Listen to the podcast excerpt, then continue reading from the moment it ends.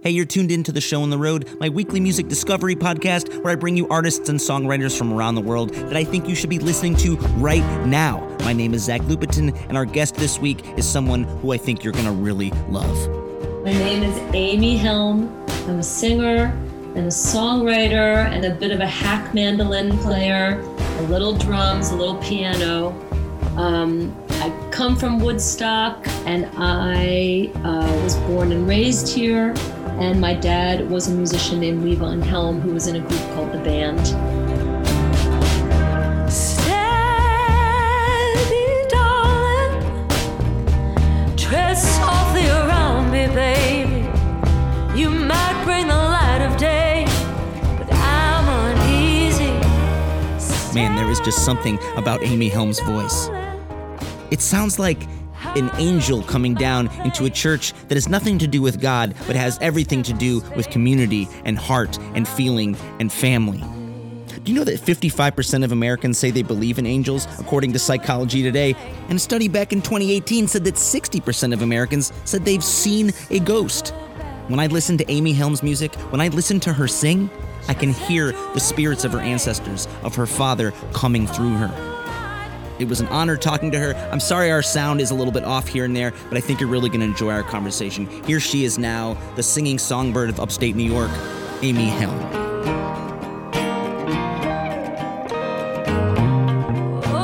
But you and I have met in passing, I think, haven't we? Yeah, I think in, I feel like, I want to say the Sisters Folk Fest in Oregon. Oh yeah. Have you ever played that? I've played. I've played Sisters. I had an epic fail at Sisters Folk Fest, which was maybe one of the funniest things I've ever experienced. Actually, kicking right into a into a. Um, That's what we're here for. school. Yeah. So this was two years ago or three years ago. I get booked on Sisters. I got a really good slot, really good time slot, real prime time. Was this the fire year? No, I, I was supposed to be there the fire year too, and this was my reschedule from that. I guess it was the year after. Really good time slot, man. Really envious uh-huh. positioning right there. Like a 9 p.m. Like a 9 p.m. headliner kind of hit, you know.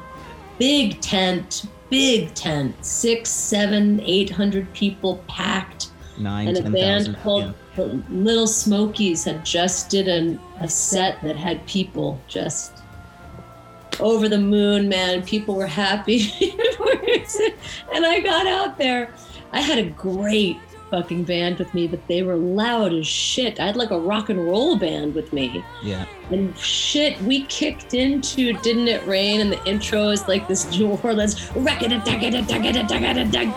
and the guitar kicks in with this Uh-huh. feedback and this amp. And I'm like, yes, we're gonna kill this set. And Martha Scanlan, who you may know, who's a dear, friend of mine, incredible singer-songwriter, she was hanging on the sidelines and cheering me on. And she said that it was like watching Moses part the Red Seas, and that all of a sudden there's just this funnel of hundreds of people in droves just exiting the tent, just fleeing from the sound.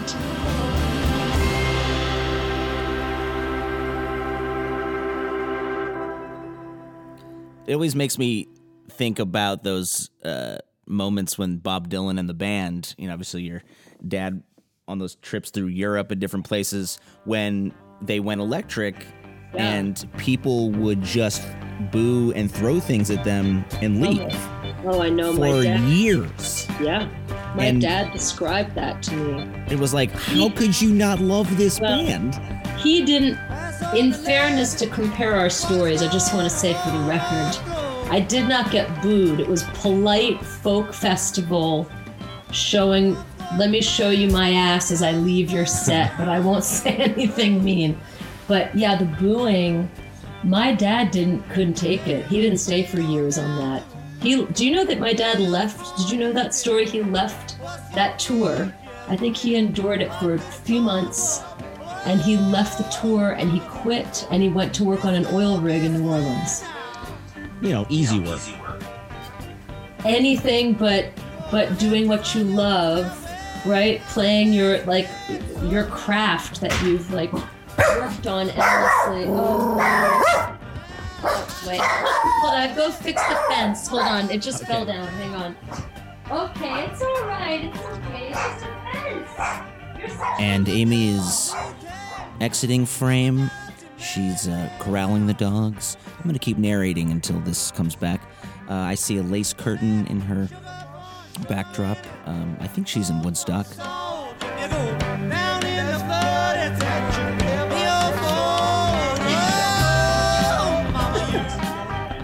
Um, yeah, I, I, I have to say, I always admired him for doing that. Like the pressure of being told by everybody that you know, you know, you were on such an such an important and um, high profile tour and so much attention on it, and such a big deal. And I always thought that was really awesome that he was like, mm, fuck it, not worth it, you know? Well, see, Bob, I think almost probably got off from that because he has that kind of I don't care what you think mentality. But other Yeah. people, I think, are much more sensitive. It really hurts your soul when people are turning on you, you know, every night.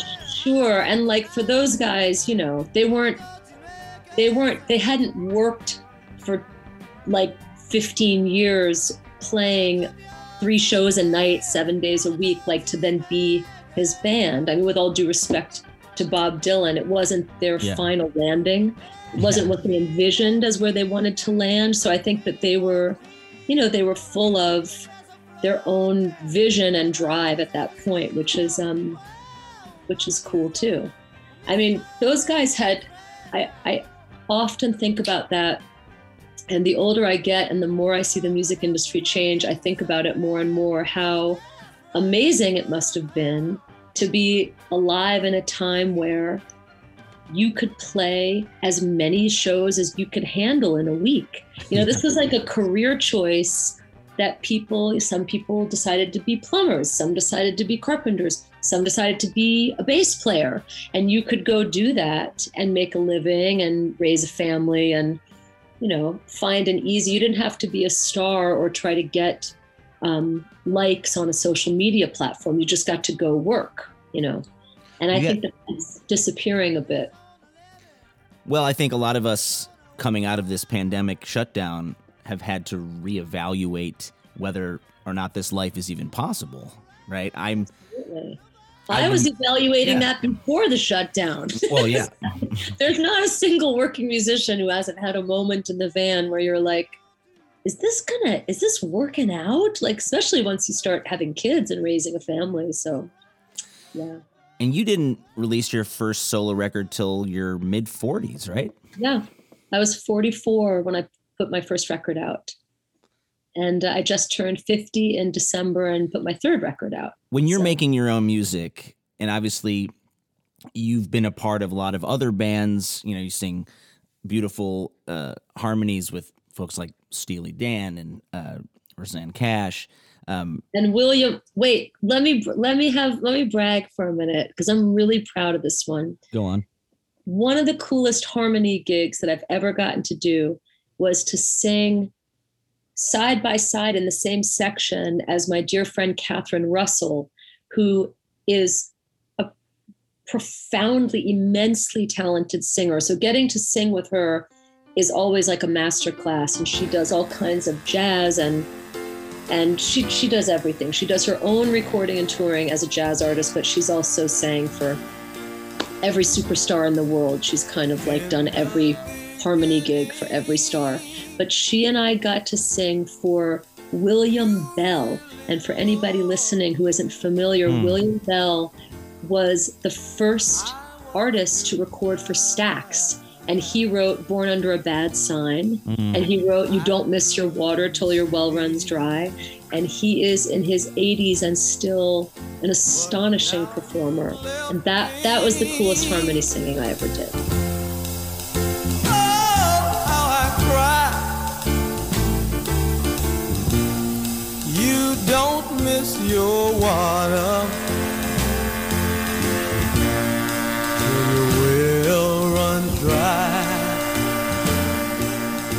Well, I think there's a really cool thing happening right now where uh, older, seasoned, mature artists are Yeah. being appreciated as new artists, right? Yeah.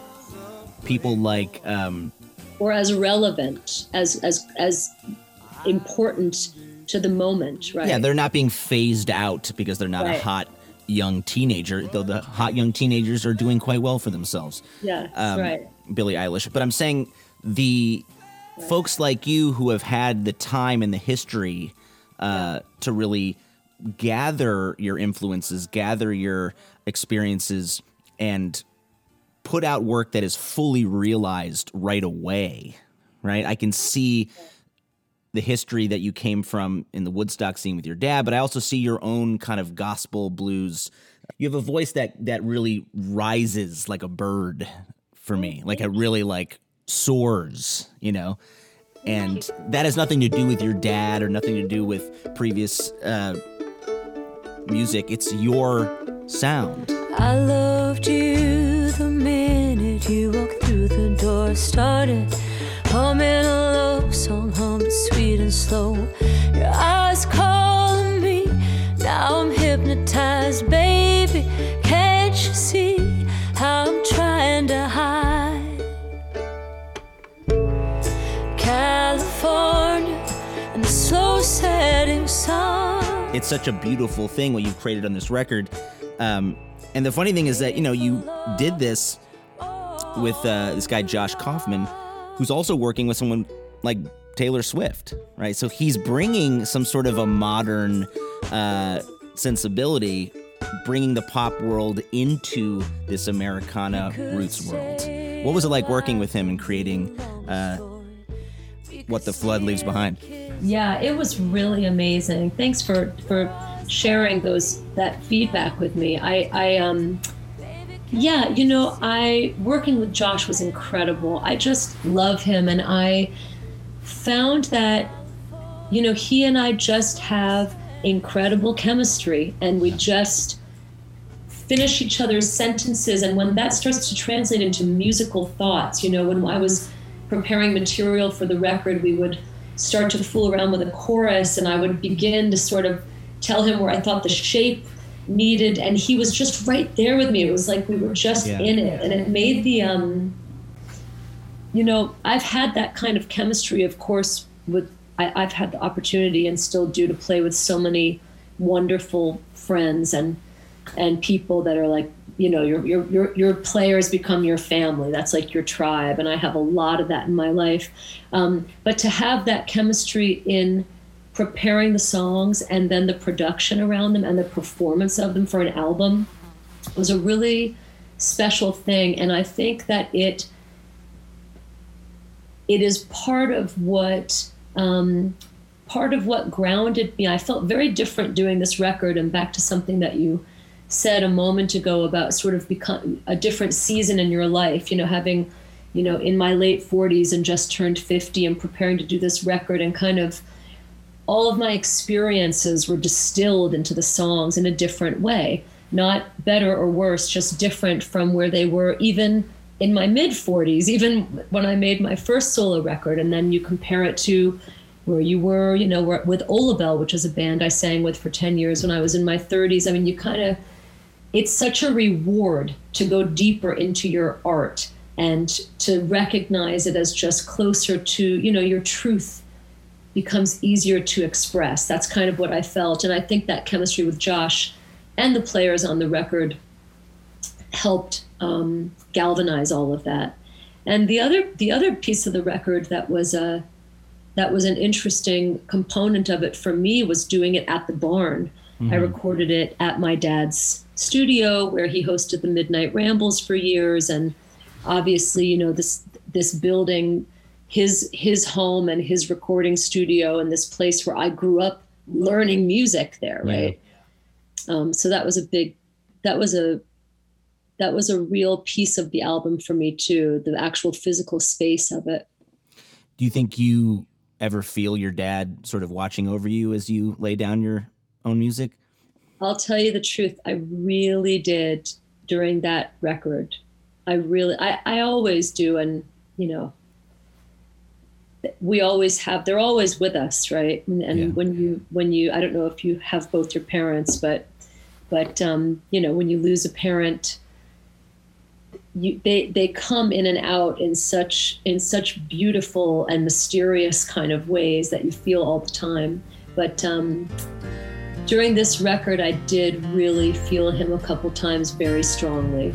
It was it was pretty cool. There's a sorrow in the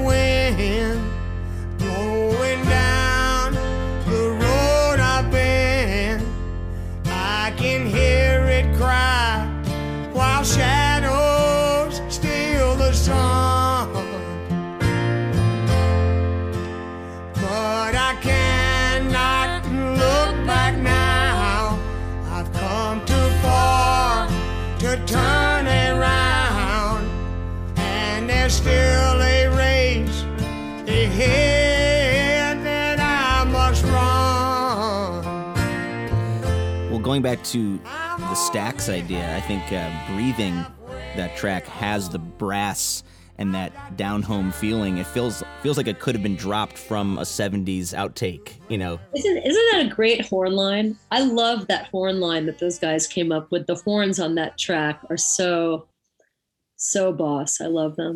but you can also tell though that it was made, I think, from a pop producer in a way because the song is like two and a half minutes long, Yeah. and then it stops, and Yeah. it makes you want to like play it again. You know? Yeah. And I was almost like mad. I was actually mad when it ended. I was like, wait, what? This is Americana music. We can go five and a half minutes. It's totally fine. This isn't getting mainstream radio play, but maybe maybe it will. Who knows? I don't I, I don't I love that it's short. I love I like short songs. I like short sets and short songs. We can be the moon and the rolling tide.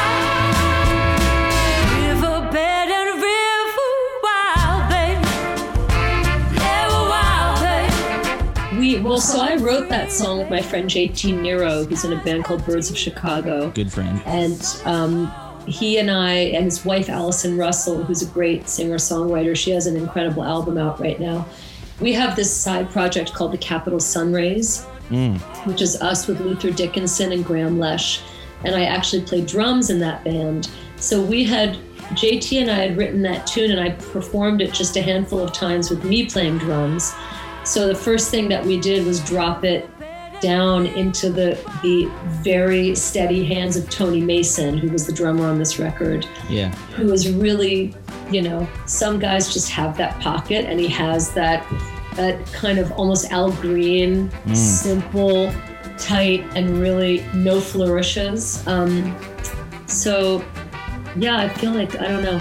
The, the rhythm section is so great on that track.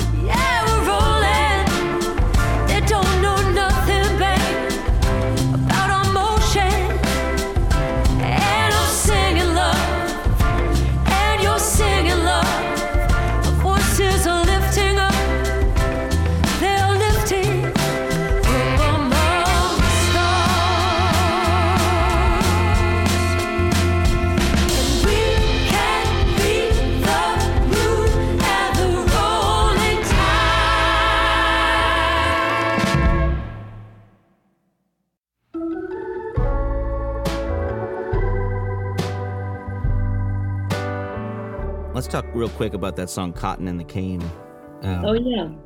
because obviously you came from not just one musical parent, but your mom was also a uh, working singer songwriter for many years. Um, and you know, you talk about you know the the troubled upbringing that sort of you had to go through, and your dad obviously went through uh, heroin addiction and you know experiencing this s- sudden fame that maybe he never thought would happen to him as a sharecropper's son Yeah. and he to this day is obviously beloved and and uh, lionized for his his work as a drummer but for you he was your dad who would sometimes not treat you and everyone else around him well you know you Yeah. you just wanted a dad and he Yeah. was so many things Totally. Yes. All true.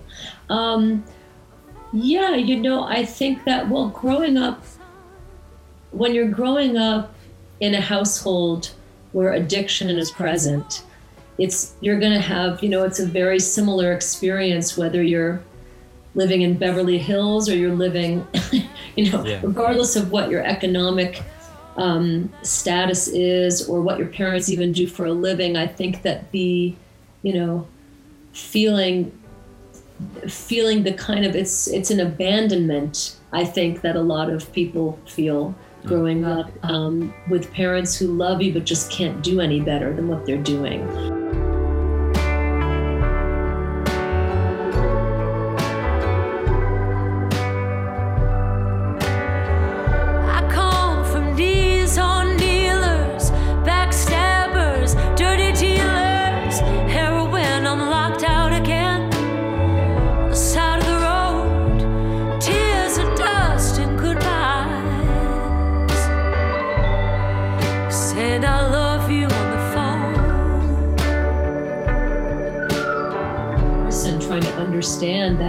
it's their disease and not them and that they don't have a better toolbox that's a really tough thing to understand when you're little.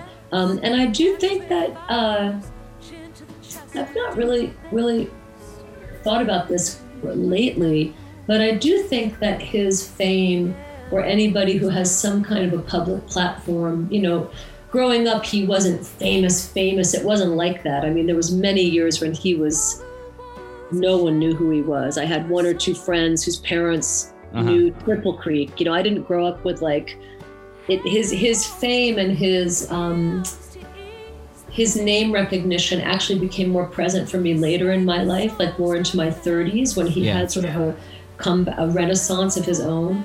But um, I think having anyone with a public plat- public platform accompanying that addiction, you're right. It is a weird thing to see someone admired and regarded so highly, and then it feels like the truth of what you're holding feels so sh- extra shadowed. I think. Um, so, yeah, and I was really, you know, I mean, he he did kick heroin and got sober, and that's a big part of what allowed him to build the Rambles at his home and record three records. And he and I had a very, um, I would say, a very profound reconnection of our relationship, which had been fractured for many years because of addiction. Um, so I was very fortunate to get to experience that with him, to really heal that that divide and find forgiveness and and and make music. I mean, that's what we did. You know, that's what my dad and I did. Yeah. We came back together. I joined his band. He pulled me under his wing. He gave me more courage and confidence to grow as an artist, and it was it was a very special experience in my life. I have to say that uh, you were one of the people who inspired uh, my band Dust Bowl Revival to start doing these concerts out on our uh, driveway, basically in my driveway early on in the in the Great. Oh, pandemic. yeah. When I saw you doing those curbside uh, Right. concerts in Yes. Woodstock, I was like, well. We should do that in LA in some form. And we started Oh, kind of just filming them on my cell phone and then putting them on Facebook. Oh, and- that's so cool. uh, then we started this sway at home thing where we had like mini festivals with Mary Gauthier was one of the people on there. Amazing. And we did Well, a couple like- backyard concerts, you know, but I was like, if Amy Helm's doing this over there, why can't we do this over here? That seems oh, like a good that's idea. Great. That's so great. How was that for you guys? It was really cool to do it. I had a great experience with it. Was it that way for you all? The swayed home thing was really great because it was like about the- having the Uh-huh. experience of a music festival with friends and artists from around the country who could kind of gather in one virtual space. Um, Yeah. The actual like backyard Dust Bowl delivery idea never fully took off because I think the restrictions were too intense in LA County. LA County was like the worst place on earth for a little Sure. while for COVID. So we were not fully allowed to do the Yeah. stuff like I would have hoped, but um, Sure. I think I it was the idea that was really cool. Yeah. Oh, thank yeah, that's great. That's so cool. Yeah, we we we didn't um we went to I didn't film it and didn't share it specifically for that because we were sort of like we weren't doing anything illegal, really. But you know, because I was like, well, if this Amazon truck can like pull up Yeah. and the guy can walk a box up to the porch, then I can stay at the end of the driveway and sing. And they can wear a mask and nothing's going to happen, right? You know, so, but we kept it very, you know, it was just more of a community service thing. I didn't do an actual concert. I just would do a couple songs. And, you know, it was it was intense, you know, because things were we, obviously Woodstock wasn't the cases weren't as extreme as LA, but we were so close to the city, to New York City, which was the epicenter of the beginning of it. So there was this, you know, and when you're out in the country, that lockdown feels exaggerated because you're not seeing people. You're like shut down, you know. I think so. It it um it was moving to do those curbsides when I did it. I actually had quite a few nurses that were on the front lines fighting this goddamn thing, coming back to their yard and sitting there for a minute. And I would sing like Atlantic City to them. Yeah. And they would just like cry and thank me and go back to their shift. It was heavy. Well, I got a job and I put my money away. But I got the kind of debt that no honest man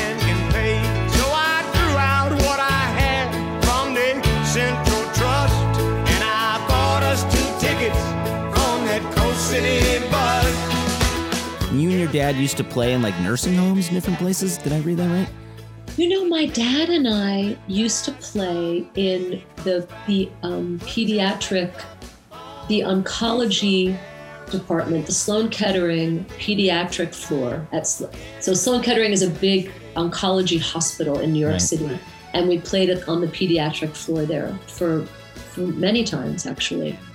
I wish that like I could go back in time just like for a couple hours with my dad and like see that band in its element Oh man, yeah. before it all slipped away. You know, because I it was a know. unique it was a unique thing that I think people only now are realizing uh, how sort of important it was because it was really the Americana movement.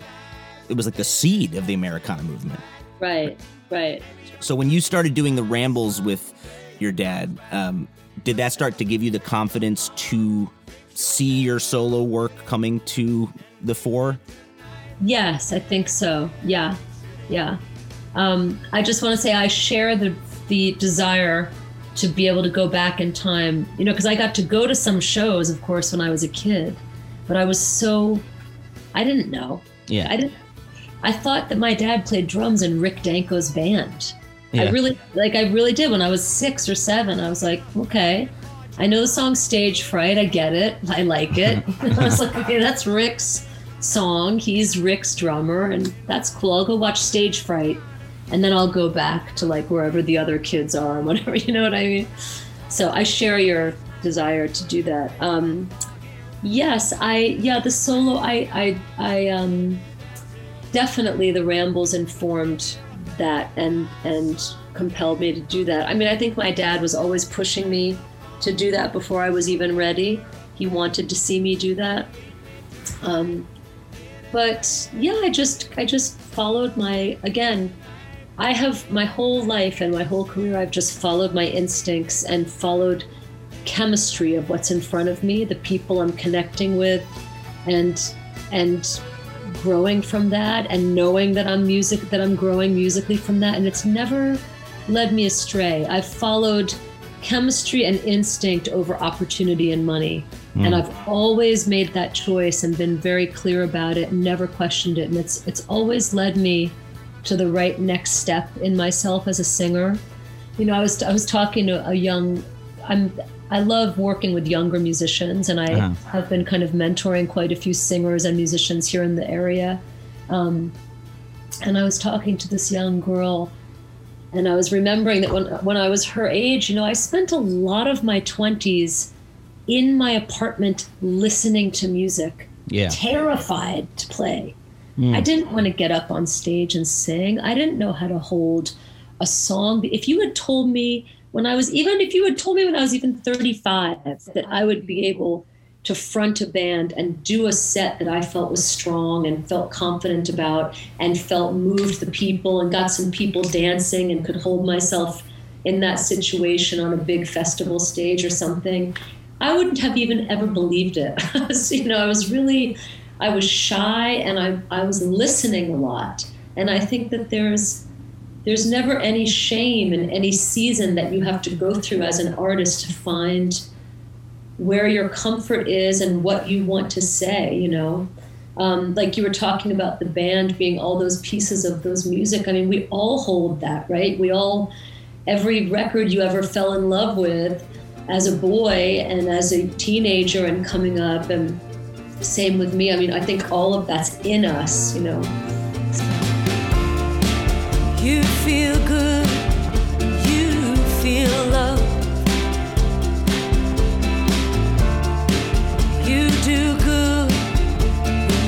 When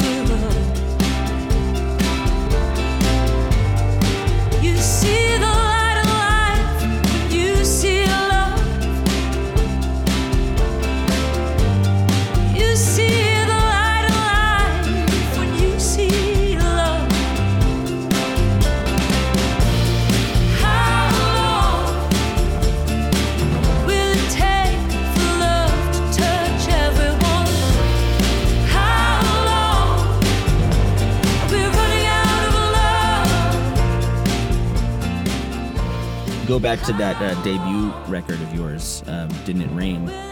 That song, Spend Our Last Dime, you can hear your dad counting in. You know? Yeah, I love that. I love that intro is the best. and his voice is all kind of gravelly and he's like way in the back but like the energy is just so full of fire and then you can feel your voice again sort of just like rising into the sky Oh, that's so sweet of you to say. You know that song. Martha Scanlan wrote that song. Uh, who's the, my friend who I was mentioning Yeah. from the Sisters Folk Festival, and I always heard my dad singing that song, but we never got to cut it. That's what I I wanted him to sing lead on that song. I could so so I think when I sang that vocal, I was doing my best to imitate the way I thought he might lean into it. That's a great that's a great track. I love his intro on that. One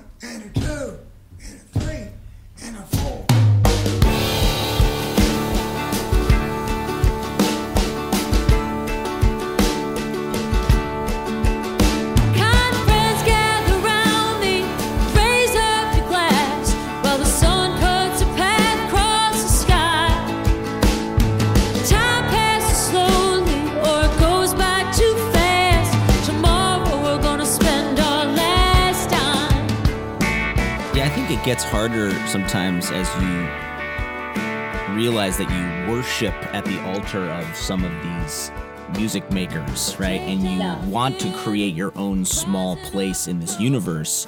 Yeah. um, and we all become perfectionists in our own way where we're like well this is not up to the standard of these people. But that's like a very tough place to be because you'll never be satisfied right you're never going to be your dad. You're never going to be uh you know taylor swift. You're you right? You have to find your sound and sort of fall in love with yourself which is like a hard thing to do you know? Which is a and, and well it's a it it can be a hard thing to do and it it it unfortunately is now going to become a harder thing to do given the current trends of our culture so i i mean i truly believe that like i think that social media you know having to devote time to Instagram and to how you appear and how you're seen, how you're perceived, uh-huh. and who likes it, and who didn't like it, who checked me out, who didn't check me out. You know, if you imagine that you're going to about to get on stage and do a gig, and if you imagine that the the half an hour that you spend before getting on that stage is clocking which musicians are in the audience and who's here and which of my ex-boyfriends is here and who, I'm just I'm just Yeah. kind of pulling all the things any person could be insecure about, right? Who who is she? Did they did they watch me walking up the steps? Did he see me? Did they see if you get into that headspace before you walk out on stage and do a gig, you're going to suck because your head's not in the music. You know, back to something my dad said he always said to me, and this is so true. He said, musicians have to treat themselves like athletes. Like when you're out on the road, at a certain point, even if you're still young, you can't be fucking around and partying all the time. As a singer, even when I was still young, like by the time you hit 32, 33, you have to guard your voice. Yeah. You have to eat right. You have to sleep right. You've got to work out if that makes you feel good or do some yoga. You have to not speak a lot. You have to keep your voice maintained. You know, it's your it's your instrument and it's all very physical stuff. Right. And I think that back to what you said, I think that embracing who we are as artists, you know, there's not we don't live in a world that is really geared towards celebrating that in people. It's hmm. just an unfortunate truth of it. I mean, it's it's it's a flawed industry full of fantastic people, fantastic artists and fantastic people on the other side. I have met some of the most soulful, incredible people who work at record companies and publishing companies, but the blueprint of this industry was flawed from Jump Street. There's Yeah. no getting around that. And when you take that and you now imagine all of us trying to mold careers on Instagram, it's it's it's it's going to be a tough go. It's going to be up to the younger generations to find a way to um to change that. Well, I think it's about it's about finding your own community in the larger scary world, right? I think you've found obviously this community in Woodstock and in the Rambles and maybe in the band extended family and it's finding your niche within the niche within the niche because everyone everyone has their own little family that will get behind them. It's about finding those people, which is really And- hard to do sometimes. totally and holding each other up like Yeah. you'll notice musicians take care of each other that's why I, i'm so honored to be able to carry on the barn and the rambles and like that this was a place that was built by a drummer for musicians Right. like if i can offer your band a gig there and i've helped give you guys a payday and a great experience and a beautiful room to make music in like what a cool thing but musicians we do that for each other naturally most of us you know uh, you know, connect and try to help each other kind of through. So I think I think you're right. I think that will be the way that we that we lift up and out of some of the muck that is social media. We'll have our agent get in touch with the barn. Know. Please do. But that song that just came out, uh, "Sweet Mama," feels like it could be, uh, you know, in the band universe, right? oh, really? That's But in my mind, it's like if the band and the Traveling Wilburys got together or something. cool. I love that song. I, I love the um. I like that song too because it's short.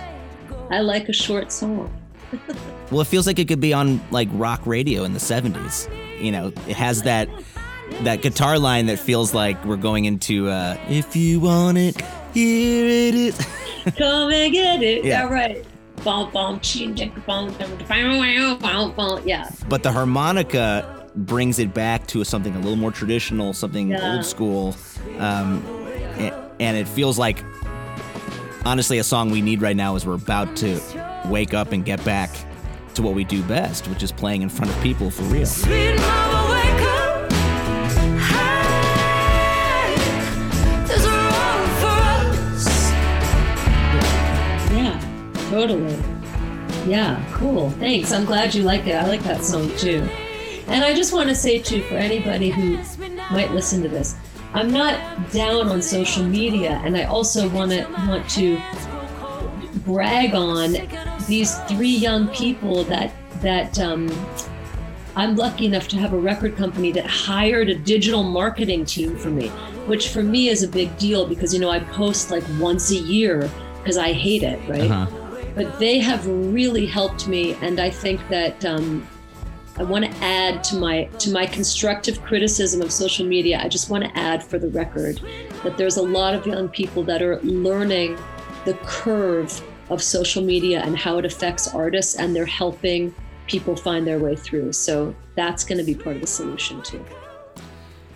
Well, for people who don't know the different roles that exist within the uh, album cycle, you know, within the album cycle push, right? You have your record label that, you know, distributes it. You have your manager and your agent who are trying to get you gigs and placements and money to actually fund the future of this endeavor. And then you have your publicist and you have your social media and you have all this stuff that is all part of the thing. And a lot of times artists are asked to do all of that themselves. Themselves, it is a big yes. It is. Like a 10 big jobs. Deal that I have that help right now. A big deal, and I I know that, and I don't take it for granted. And I also know that I won't have it in a few months when the record cycle's Right. over. So yeah, it's Enjoy it's- it now. Yeah. Oh, I'm enjoying it. Are you kidding me? This. God bless the, the young people. God bless the youth. And honestly, you know, this podcast has been around, you know, three plus years now. And a lot of the way I'm able to connect with folks like you is through awesome publicists who really give a shit, you know, who really try to connect their artists to different places that can honor their work, truly listen to their work. Right. Um, and I think five, ten years ago, I stopped listening to music in a real serious, honoring way.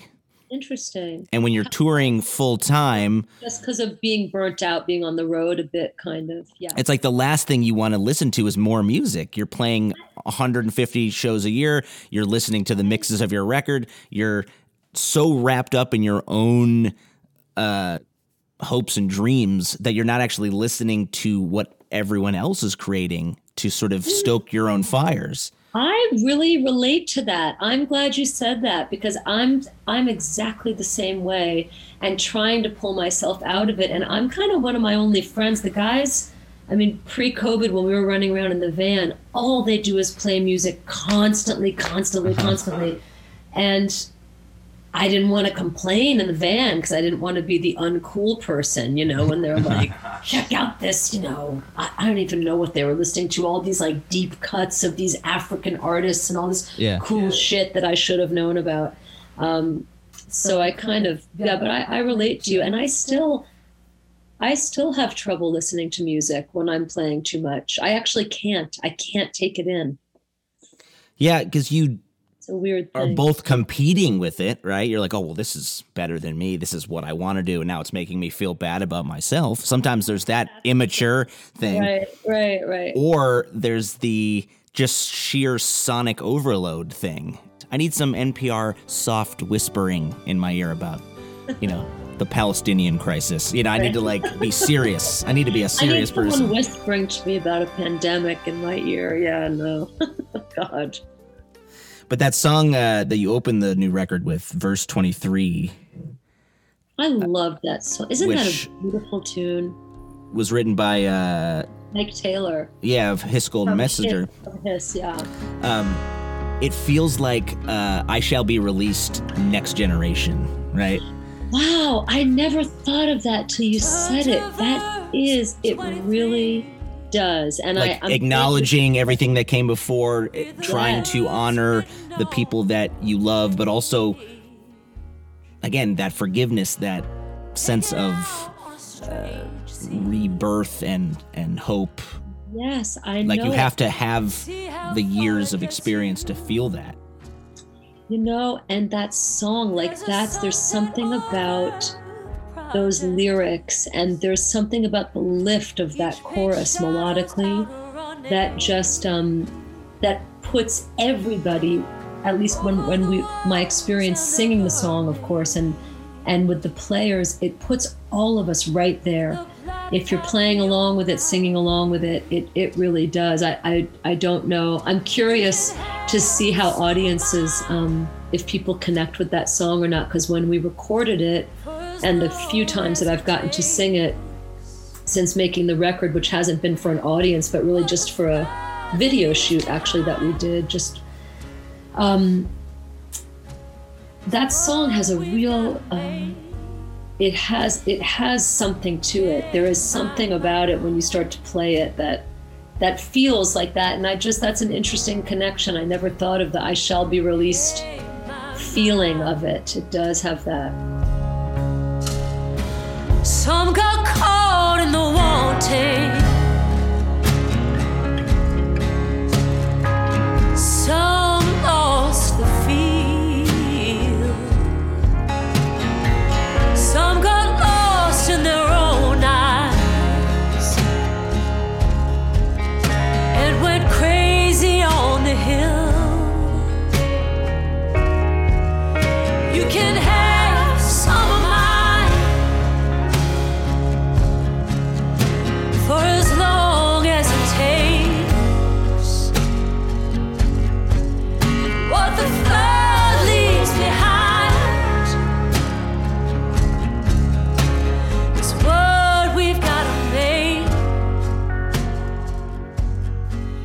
Line that comes from what, the Psalm of David, "The Lord is my shepherd, and I shall not want." It's almost like a, a, a Buddhist vibe, Yeah. you know, like right.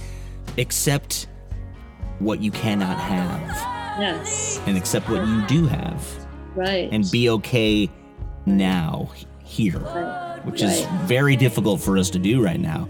totally it was it's it's it was wild to you know i made the record two months before the shutdown the lockdown last year and i decided to title the record what the flood leaves behind. And then it was very weird to kind of revisit all of this after a pandemic. It was it's it's odd to sing that song now. It's not, odd but it's just um can't help but feel the tug of that the kind of the, the by accidental prophecy of that lyric you know Did your parents instill any spirituality or um, sense that there's a higher power when you were a young girl? Um, my dad was a very, you know, we we he wasn't very religious, but he was very spiritual, and we we talked about a lot of that stuff. But I always had my own uh, deep connection to that. I was always very interested in religion and and went through a brief period of time actually in my 30s or late 20s where I thought I might want to become a minister and um, kind of did a self study into a lot of um, some of the mystical Christian tradition that you know um, gave me the ears and eyes to sit in church and take some of the hypocrisy that I couldn't stand of the organized churches, especially in Christianity. Um, kind of take that away and and just focus on the more Buddhist and mystical teachings of Christ. So I, I've always been really interested in all religions, and um, and you know, without without that, I don't know how I would have really come through some of the things I had to come through. So I think um, by accident through the chaos, they taught me a lot about spirituality because when you're going through chaos, whether you're going to call it God or whether your thing is just going to be going into the woods and getting yourself centered and that's your God, you know, how whatever word, uh, whatever title you give to it, whatever you call it, you need that to survive um, feeling alone. I think we all do. Your oldest son plays drums, right? Yes, he does. He does. He's 13. He just turned 13. And uh, he loves it. He loves it. I'm really, really proud of him. He's really good. Maybe you could do like a Jeff Tweedy, Spencer Tweedy thing where he just, you know, he just joins the band eventually. It's like inevitable. He kind of already has here and there. Uh, he's got a lot of great, you know, we have, I'm sure like you, you know, you have a nice tribe of, of musicians at your home base. And uh, he's, he's got some excellent music teachers too. There's, there's some great music teachers here in Woodstock that have really um, are helping him shape, shape his playing. And uh, yeah, he's funny. He's into it. You might as well give this kid a negative bank account, negative balance in his bank account, and stick him in a van. get him on the road. He's uh he's ready. He's like a lifer. He's already a lifer. It's it's pretty funny. Yeah, you're not a real musician until you've gone through some overdraft fees. You know, that's just how it works. Yes, true. I, I liked when I used to go to the uh, supermarket in LA with my coin jar. It was like, oh, I have I have at least like twenty bucks of like quarters in here. It looks like I'm negative fifteen dollars on my account right now. Whoop, and I'm back in the black. Thanks, I've done Coinstar. that coin trip, dude. I've done that coin trip many times to the supermarket. I remember those days. well, this time right now, accidentally for a lot of musicians, is almost a, a godsend because it's allowed us to, um, I think, recharge, but also to not be constantly worrying about when the next gig is going to come, when the next paycheck's going to come. Um, not saying that every musician should go on unemployment, but it No, feels like. And you know what? universal income for musicians. Yes, and you know what?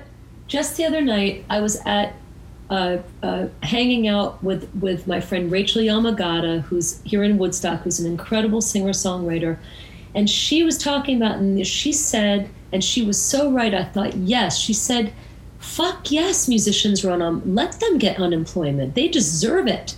Musicians work their asses off." You know, and musicians don't have a union unless you're doing a Broadway gig or club dates. You don't have a lot of, there's not a great support system for musicians. I don't know a single musician who has health care. You know, I mean, it's a rough, it's not, as I said before, it's, this is not a well designed industry. Right. Right. So I think it's great that musicians are getting unemployment. It makes me so happy and it feels so ethically and spiritually correct, don't you think? Well, again, the idea of a stipend, like a cultural stipend Yeah. for the people creating the soundtrack to your world, right?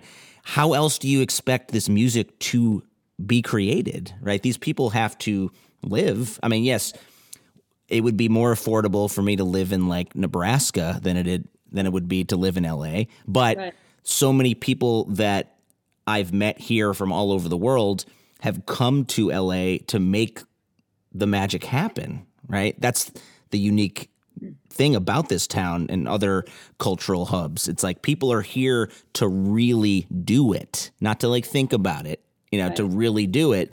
And it's daunting, I think, when you have a band uh, like mine in Dust Bowl Revival that's been around for 10 plus years and we've, you know, toured 10, 12 different countries and played festivals all over the world. But like, the ups and downs are real. And I think right now we're having some people leave the band. We have new people coming in, and you have to win back your audience, you know, which is a frightening place to be because you're like, are people going to show up when we finally get back out there? And we don't know. Yeah, I hope that people step up and really, you know, really remember to support live music. It's so hugely important to do it.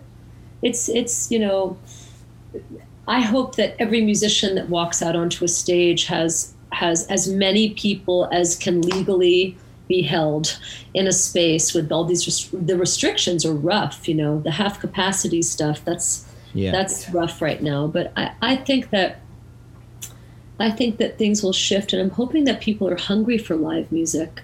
People are hungry for it. People want to go hear anything. They want to feel good and feel connected. So I'm I'm faithful that that you're going to have your audience right there, and I hope I'll have mine too. if I remember, one of the last gigs we did, I think in November of 2019, was in Woodstock, and a couple of us made the pilgrimage to see, you know, the gravestones of some of the band greats, you know, and um, you know, found the big pink house Uh-huh.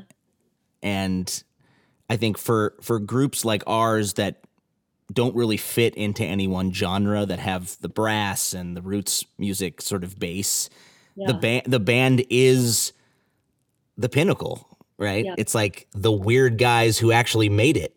Right. Right.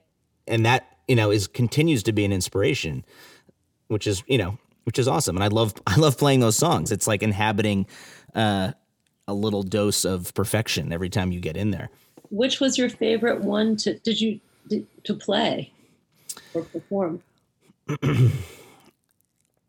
i think singing the weight Yeah. is sort of just a spiritual experience kind of you know because i also think of the aretha franklin version you I know love that version. Yeah. and like the different permutations of this song as a modern spiritual or a modern right. standard. Hey, mister, can you tell me where a girl might find a bed? He just grinned and shook my hand, and that was all he said. Take a load, Fanny. Take a load for free. Take a And um, people now like almost assume that's part of our set, you know. Right. And young people don't even know who the band is, right. but they know that song. right. It feels like, you know, Amazing Grace or something. It's something Right. that's part of our universe. Part of our DNA now, right? Yeah. Yeah.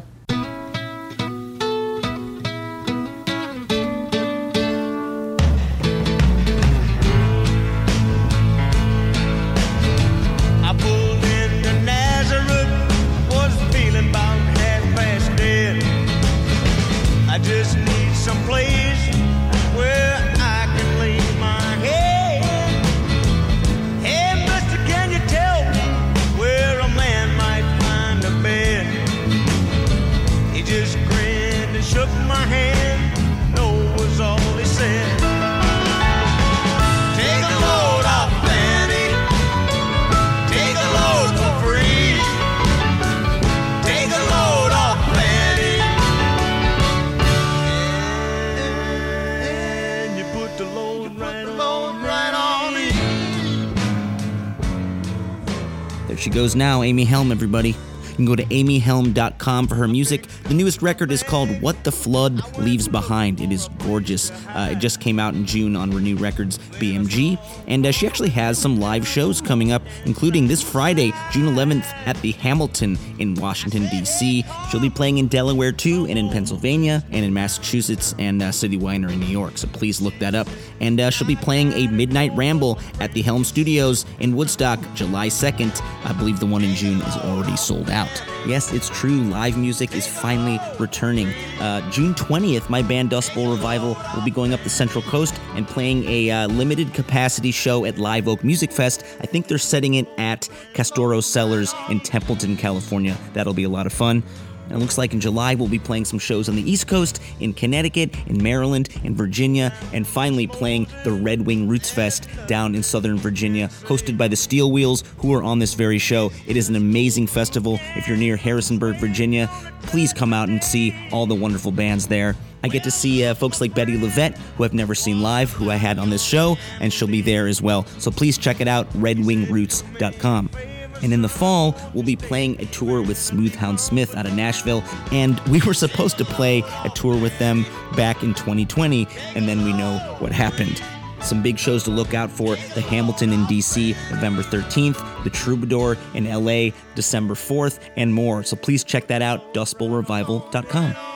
If you want to head over to our mothership, thebluegrasssituation.com, you'll see back in early May they did a song premiere of Amy Helm's Sweet Mama, where she dives into how the song came to be. I want to say a brief thank you to folks who've been listening to the show over the last few months, over the last few years, however you got here.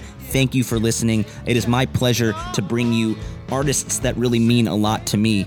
And it looks like we'll have new episodes coming up with MC Taylor of His Golden Messenger, Amigo the Devil, and Robert Finley, an amazing soul artist that recorded with Dan Auerbach of the Black Keys. So check that out on Thursdays, just like Seinfeld back in the must see TV era.